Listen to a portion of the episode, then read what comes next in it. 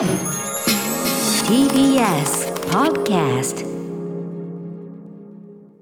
はいということで金曜になりました。山本さんよろしくお願いします。さんよろしくお願いします。もうだいぶね今週というか、はい。そのオリンピック始まってから割とこう曜日パートナーのまあ代打というのもあって、ええ割とねあのご一緒する機会が今までに本当に今までになく多いねこの期間だったじゃないですか。そうですね。なんかコンスタントにという感じが。コンスタントに、ええうん、いやだからそのなんつうのかな普段はほらあんまりねこう金曜をゆっくりできないみたいなさゆっくりこうご一緒する時間がないということでの渇望感ゆえの、ええまあなんかこう慕っていただいてるみたいなとこあるけど、はいもうねこのコンスタントにこう何回かやるともういいかなみたいな感じもあると思うんですよ。もういいかな、なというか、やっぱり以前もそうだったんですけど、ええ去年とか一昨年もそうなんですけど、はい。やっぱりこう金曜以外でお会いさせていただけると、ええええ。あの金曜日ははい。なんかこう心が穏やかっていうか、うん。やっぱこうなんていうんですかね。今まで穏やかじゃなかった。ね満足感というか、うんうん。不満だった。落ち着く不満不満だった。っていうか落ち着いて臨めるというか、まあ、金曜はそもそもね、あの映画表のねあれが僕はギリギリまでやってるのもあってなんか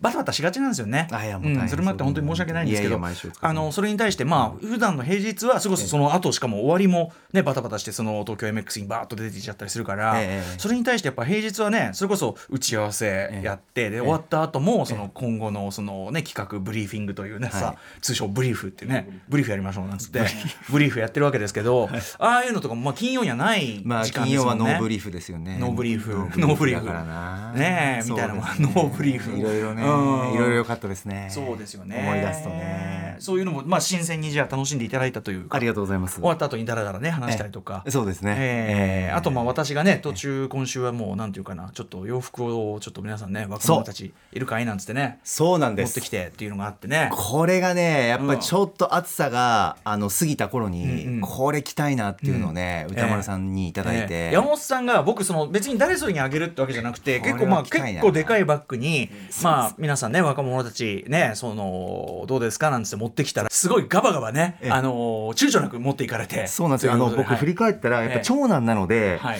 なんていうんですかねやっぱあのお風呂とか、うん。言い方あれですけど、なんかそういう上の方からっていうのがなくて、うんはい。すごい嬉しくて大人げなくなんかこうがっついちゃったっていうかえ「え歌丸さんいいんですか、はい。い、いんですか？これいいですね」ってはい言って、ちょっと周りも小手坂古川さんも弾いてたっていう感じはありましたけど、ねえちょっとまあ気に入っていただければ何よりでございますありがとうございます。は。いということでございました。いな。はい。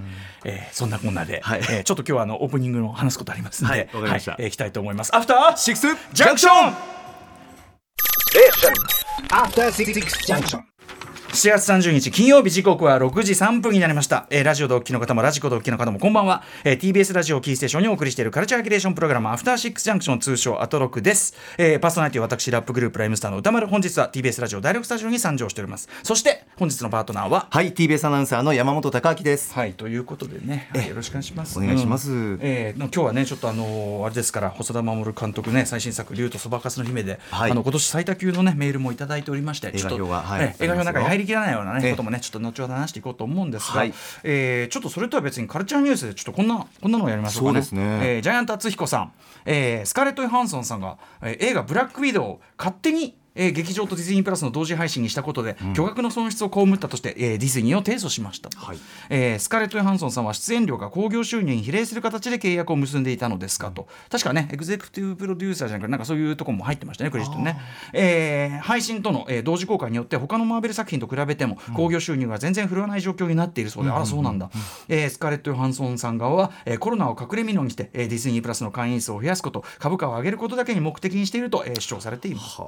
えー日本でもディズニーと大手シノコンとの大喧嘩により、えー全然劇場にかからないという状況が生まれましたし、えー配信事業自体が、えー大手キャリアさんとの変な制約にえー契約に縛られていたり、まあこれあれですね。あのディズニープラスが、ねあのーどどこも通してあれやってるからこの仕様なのかなんて話しましたけどね、はいえーワンダフルワールドやムーランとの対応もひっくるめて、えーディズニーは配信事業に対してずっと印象の悪い状況が続いており、えーネットフリックスやアマゾンなんかは配信とうまく付き合っているのに、えーディズニーだけはとことんダメなダメ ダメな方向に進んでいる気がしますということで、えーそうなんです。ブラックウィドウ、えっといつだっけ？先先前回か前回ですよね。だから先々週になりますけど、ムービーウォッチメンやったばっかですけど、はい、えーそうなんですよね。まあ理屈としてはその先ほど言ったようにえっと興行収入のその応じてあれだったのにディズニープラスとそのあれを同時にややら勝手にやったからやられたから、ええまあ興行収入の方が振るわないことになっていてというこれはおかしいんじゃないかっていうあれですね。そうそうそう。こういうケースもあるんだな、で、まあ、ディズニー側はこれに真っ向から反論と、はい。えーまあ、あのスカーレット・ヨハンソンとの契約は完全に守られているよと、えーだし、ん。みたいな感じで、うん。はい、あの全然全然あのあなたもう損をしてないはずですよみたいなことをディズニープラス側は言っているということらしいんですよ、ね、ただ配信をうかつにしなければもっと映画の興行収入が入って、まあ、うかつにというか、まあ、ディズニー側の方、ね、ほあのもちろん計画だからそのうかつにというか、だしあとまあその公開予定まで1年ぐらい伸びちゃってね。例えばその予告編を繰り返し繰り返し劇場でやった後に、うんうん。そのようやくって感じで公開するのはやっぱ不利ではありますよね。このうん。今度やる007のさ「ノータイムトゥーダイとかもそうだけどやっぱ、あのほんと映画館行ったら久々に今10月公開ということでバーンってやってましたけど、やっぱりそのもう見た気になっちゃう感とか。みたいのはやっぱ否めないじゃないですか時間経てば経つほど、うん、あとやっぱりその例え見た別に別に内容が古びってるわけじゃなくても、実際には2019年に公開されるとかに実際には2020年に公開される予定だったものを2021とか2020に見るとそれはなんかこうテンションが若干下がる面も確かに間違いなくあるだろうしとかね。うん。だからその例えばあれですよねあのえワイルドスピードシリーズ最新作とかはアメリカで今劇場公開されてますけどやっぱりそのあの同時配信みたいなことはやめたんですよね。でそれに対して、あのあれがさあのドムがさえっ、とウィン・ディーゼルがドムがだって。ウィン・ディーゼルがあのなんていうの？あのありがとうみたいな。あれはなんだっけ？あのあれあれ？ユニバーサルかごめんなさい。ユニバーサルありがとうっつってそうそうユニバーサルありがとうっつってあのやっぱり劇場で公開される方をあの大事にしてくれてありがとうみたいなことをなんか言ってたりして、うん、だからやっぱその作った側演者側としては、えね特にやっぱそのブラックウィドウって僕映画表でも見ましたけど、あの MCU のその今テレビシリーズも始まってるけどそれと多分その裏腹裏あの裏表の関係ですごく映画っぽい映画だったから。やっぱこれを大半の人がテレビの画面で見る前提で公開っていうのはとても不本意だったと思うんですね。作った人としては、はあ、はあはあ。そうかみたいなことがあるんじゃないかなというなねね。うんことですよね。どうどうどうお考えってことはないと思いますけどもこれはえもう提訴してこれはどどうどうなるのかなっていやだから損害損害賠償分払えとかそういうことなのか分かんないですけどね。うなんだ。あでもとにかくあとはそのこういう形の公開には大変不満であるという人がいるよっていうかさ、うんうんうん。うん。なんかこともあるんじゃないですか？やっぱりそれはね。なるほどね。うんやっぱりねそのソウルフルワールドとかさ、ねあのルカのいた夏だっけあれとかもさ、まあ、ピクサーのあれとかあの夏のルカ失礼しました。あの夏のルカとか、あのしれっとさやっぱ配信だとやっぱなんかこうねこう流れてっちゃう感みたいなのがやっぱありますよねそれはね。まあ映画館で見るのが結局な、一番いいからな。あのさ作品によるんだけどもちろん。あのだからやっぱりなんていうの？で、うん、配信で見るに、やっぱそのそのなんていうのメディアに合わせて作品って作ってると思うし、そのその画面のサイズ感であるとか、人物の置き方とか、うん一つとってもやっぱりそこを考えないで作ってる人って一人もいないと思うから、まあ、特にトップいい作品になればなるほど、どっちにかけてもいいですよなんて作り方してる人一人もいないと思うから、そうだからあのーねというのがあると思います。特にブラックウィドウは本当にそうだと思う、うん。だってスマホ画面とかでも見うるものとして見られるわけじゃないそれは。あれでその最後の空中アクションいるわけだから確実に一定量はそれは。見ちゃダメとは言われてないわけだしねそれはね。そうそうそう。だからその見る人のことは責められないわけですけどねとかね。はい。まあそんな感じでございます。はい。そんな中で一方ね、あのーマーベルの、えっとディズニープラスでやるそのドドラマ新シリーズの方もですね、こうあの好評になりまして、ええ。ーホークアイがね好評になったと。これ11月24日より配信。なるほど、うん。まあだからごたごたしてる中だけどね。しかもまあね、ブラックウィドウを見た人ならわかるけどまあホークアイこうつながっていくっていう流れもあったんで、はい。うん、なんだけどねなんかこうってなりますね。そしてディプラスはいつになったらあの仕様をもうちょっと改めてくれるのかなって今他の配信サービスに比べると音質画質とあ。一段やっぱ落ちる仕様なんですねやっぱそれは。うん。でねプラン追加料金なんてのもあるのに、なんでなんでまあその一説にはそのドコモを通してるからななんてことも言うんで知りませんよ真相のとこは、そうなんだけどなんかねそれはね。まあもちろん僕毎月お金払って見てますよ。見ざるを得ないもんね。見ざるを得ない。入らざるを得ない。それはもうだってそれはだってさだってそのなんていうのかな。ある種のエンタメのもう総本山になっちゃってるからディズニーが。ええええスター・ウォーズもある MCU もあるね何もあるみたいなディズニーもピクサーもあるもう全部ディズニーみたいになっちゃってるから、プラス20世紀ボックスも買収したから、もうそっちのコンテンツも全部そっちじゃないですか。まあ強いな、うん。だからもう強い強いしまあだからそのなんていうの？河川企業としてのね、だからそうこっちは選べないんだからもはや、まあ、それがいいのかって問題もあるけど、あのそのそれでいいのか問題ってあるけどこっちは選べないんだから一つお願いしますよっていうね。だからもう文句ぐらい言わせてくださいよちょっとっていうね。ああなるほどね、確かにね感じはあったりしますよね。具合か、うん。どうですか？そのまあでもね山本さんはそのムービーウォッチメンね、やるにあたってすごくいつもねあのこまめに映画館行っていただいてっていうのがありああますね。そうですね、うん。えーあのだから、まあ、配信に関して言うと、うん。あの年末にあのランキングやるじゃないですか、ええ。あのムービーウォッチメン、うんうん。あの歌丸さんが表した映画館の、うん映画の、はい。はいあのまとめで配信とか助かりますけど僕結構うんうん。細かく見るんで、うんうん。配信でもう一回見直したりするときに、ええ。やっぱりまた映画館とは違った良さというか、はい。あここどうなってんだろうなっていうと、気になるところをはい。止めたりといやもか、ちろんね。じっくり見たりっていうのもありますし。うんうんうんで初見僕さどうしてもさあの配信とかもちろん例えばドラマシリーズでね配信の話とかするけど、映画に関しては俺ねやっぱねもううちにあれだけ DVD 持ってるブルーレイ DVD 持ってる人にね言われたくないと思うんだけど、全然頭に入ってこないうちで見ても。なんかそう基本的には。ね初見はなんかダメ。うん、だからなんか俺だけですかね。やっぱ全然集中できないっていうかあなんかものすごい印象がぼんやりしちゃってだからやっぱ確かめるよっていうかそうですうんね。とこが大きいかな。でも歌丸さんじゃあ映画館でものすごいしもうすごい集中力なんですね。でも映画館2回ぐらいご覧になって、うんうんあそこもそこもそこも覚えてらっしゃるんだいや覚えてない覚えてない。覚えてないから二度三度見るんですよ。そのだから最初の初見とかだと、まあ、初見はもう本当に普通にもう同じよ皆さんと皆さんと同じというか、まあ、どの回も皆さんと同じだけど、ええ。その普通にストーリーとか追ってまず見て。あそうあそうなんだ。要するにもう最初は普通に「あおええええおおあみたいな。もう次に「へえ」みたいな「ほうへえ」さ 初見初見の感想、うん。んそうですよね。ムービーウォッチメン。ね。私がこう感情して「へえへえ」初見はそれよ。だから精一杯で。特にこの今回のその竜とそばかすの姫とか情報量めちゃくちゃ多いからはい。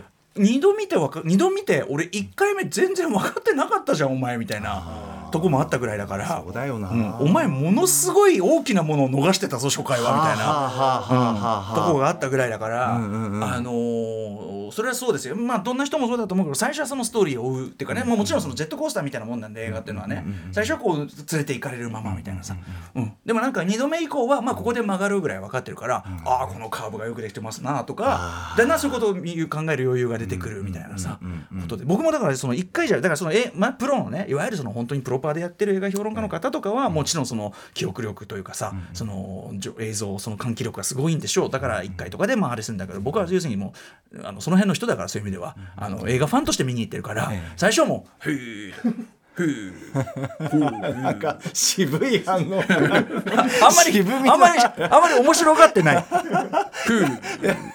心の声ですよね。心心の声ですよね。へそれそんな声出して怖いよ。あらまあ。あららららららら。ひ。すごい。あら終わった。結構同じ。あら終わっちゃった。二回目が重要だな。二回目重要ですね。そうそうそう。そっかだから二回目三回目。まあでもねまあ僕持論としてごめんなさい。僕持論として言ってるのはこれどんな映画もどんな映画もです。僕は持論としては2回目3回目以降の方が面白くなるという持論です。うんっていうのはやったから1回目は「へえほーっつって。である意味言っちゃえばさそのストーリーがこうだったみたいなことぐらいしかさその覚えてなかったりするんじゃん。こうなってこうなってこうなりましたしか覚えてなかった。正直そういう時もあります。はい。うん。で2回目3回目来るとなぜそう感じたのかみたいなのが分かってくるから、やっぱりその本当に作品と向かい合えるのは2回目3回目以降っていうところがあって、うん。ん、なのでだしまあねよくその面白くもない映画2回も3回もっていうけどやっぱ2回目3回目はなんで面白くなかったか分かるから1回目はただ面白くないだけですよ。なんか「おうはあ面白くない方の反応だったんだ。それ。いやいや違う違う。両方あるんだけど。はあ同じだから。そんなそんなもんですかね。出た。新しいワード出た。そんなもんなんですかね。なんて思ってんだけど、まあ、2回目以降ああなあこういうとこがこうだからだとかね、ありますよね。あとはそこそれこそいろんな人の意見聞いたりすると、ああそう言われてみればまあそうだよねみたいな。1回目は単にこうあのパチパチパチみたいだったのがに、うんああ言われてみれば確かにここ変だわとか、ここ足りてないな確かになとかそういうのも分かってる。うんあるからね。もちろんその好きな映画ええ。大好きな作品だったら言うに及ばずですよね2回目3回目も。ね。なんでこのむしろなんていうのかな。な例えば泣いたみたいなのって俺むしろ2回目3回目以降の方がそこに行くことが多いよね。要するにそのより深く理解が深まった方がなぜこういう表現になってるかって分かってみるとよりだからこんな表情してんだとかだからここでこの音が鳴るんだとかだからここでこのそうっていう方がわ要要するにやっぱより味わえてるから。じゃあわーってなるみたいなね。だから僕竜とそばかすの日はもうかん完全に断言しますけど2回目以降の方が倍増したそれは。よか良さは。良さが倍増。で、あれって思ったとこはもう分かってるから、ここはあれって思う。ここはもうあれって思うあれって思うところだから。1回目もあれって思ったとこだしそれに関してはでさそのねあのよく言うじゃないその僕映画表ねあのなんかほら切れ味がさ、はい。そのなんだあのよくない時がっていうけどそれ当たり前で、あのダメなとこの指摘は簡単なんですよ。それは。見えるそれは。誰にでも、なんでダメかは、そうしょっぱいなみたいな。塩売れすぎだよこれは分かるわけですよそれは。でもなんでうまいかの分析とかそれを増してその言語化する？要するにえー、えー要するにそのその表現がうまくできてればできるほど、その言葉というね、ところに置き換えてそのそれを再現するのはより難しくなってくるわけよ、もっとねそれはだってさ映像と音と演技となんとかいろいろがうまくいってるからっていうね。そうですよね。いろいろうまくいってるからっていう。しか言いようがないわけで。そうそうですよね。そうなんだからよ良さの説明は言語化しづらい。悪さの説明は言語化しやすいっていうのはこれはもう当たり前のことなんですよ。これどてかこれ映画に限らないです。あの失敗の分析はできる。成功の分析はできない。っていう。ことはしきれない。少なくとも分析はしきれない。成功の分析はいくらしても後付けなんですよ。こうだから良かったなんて言うんだけど同じことやって失敗することだってあり得るんだから。ででやっぱそれはなんでかって言えばその僕は実際そのいろんな表現物をね自分でやっててももちろんアナウンサーさんもそうだろうけど、要はここの微調整が最後うまくいったみたいな、ここを1秒切ったからだとか、ここをここを無音にしたからだとかそういうことだったりするわけよ。だからそのなんですよね。だからやっぱその優れた人ほどやっぱそういう面はあったりするその要するに優れてる面っていうのは言語化しづらい。とかね、まあ、細田さんとかの場合はやっぱり特にその、ね、じあのご自分脚本の時は特にこう奇妙なバランスの脚本の時もやっぱありますから多々。だからそのなでも2度目は、もうここはもう奇妙。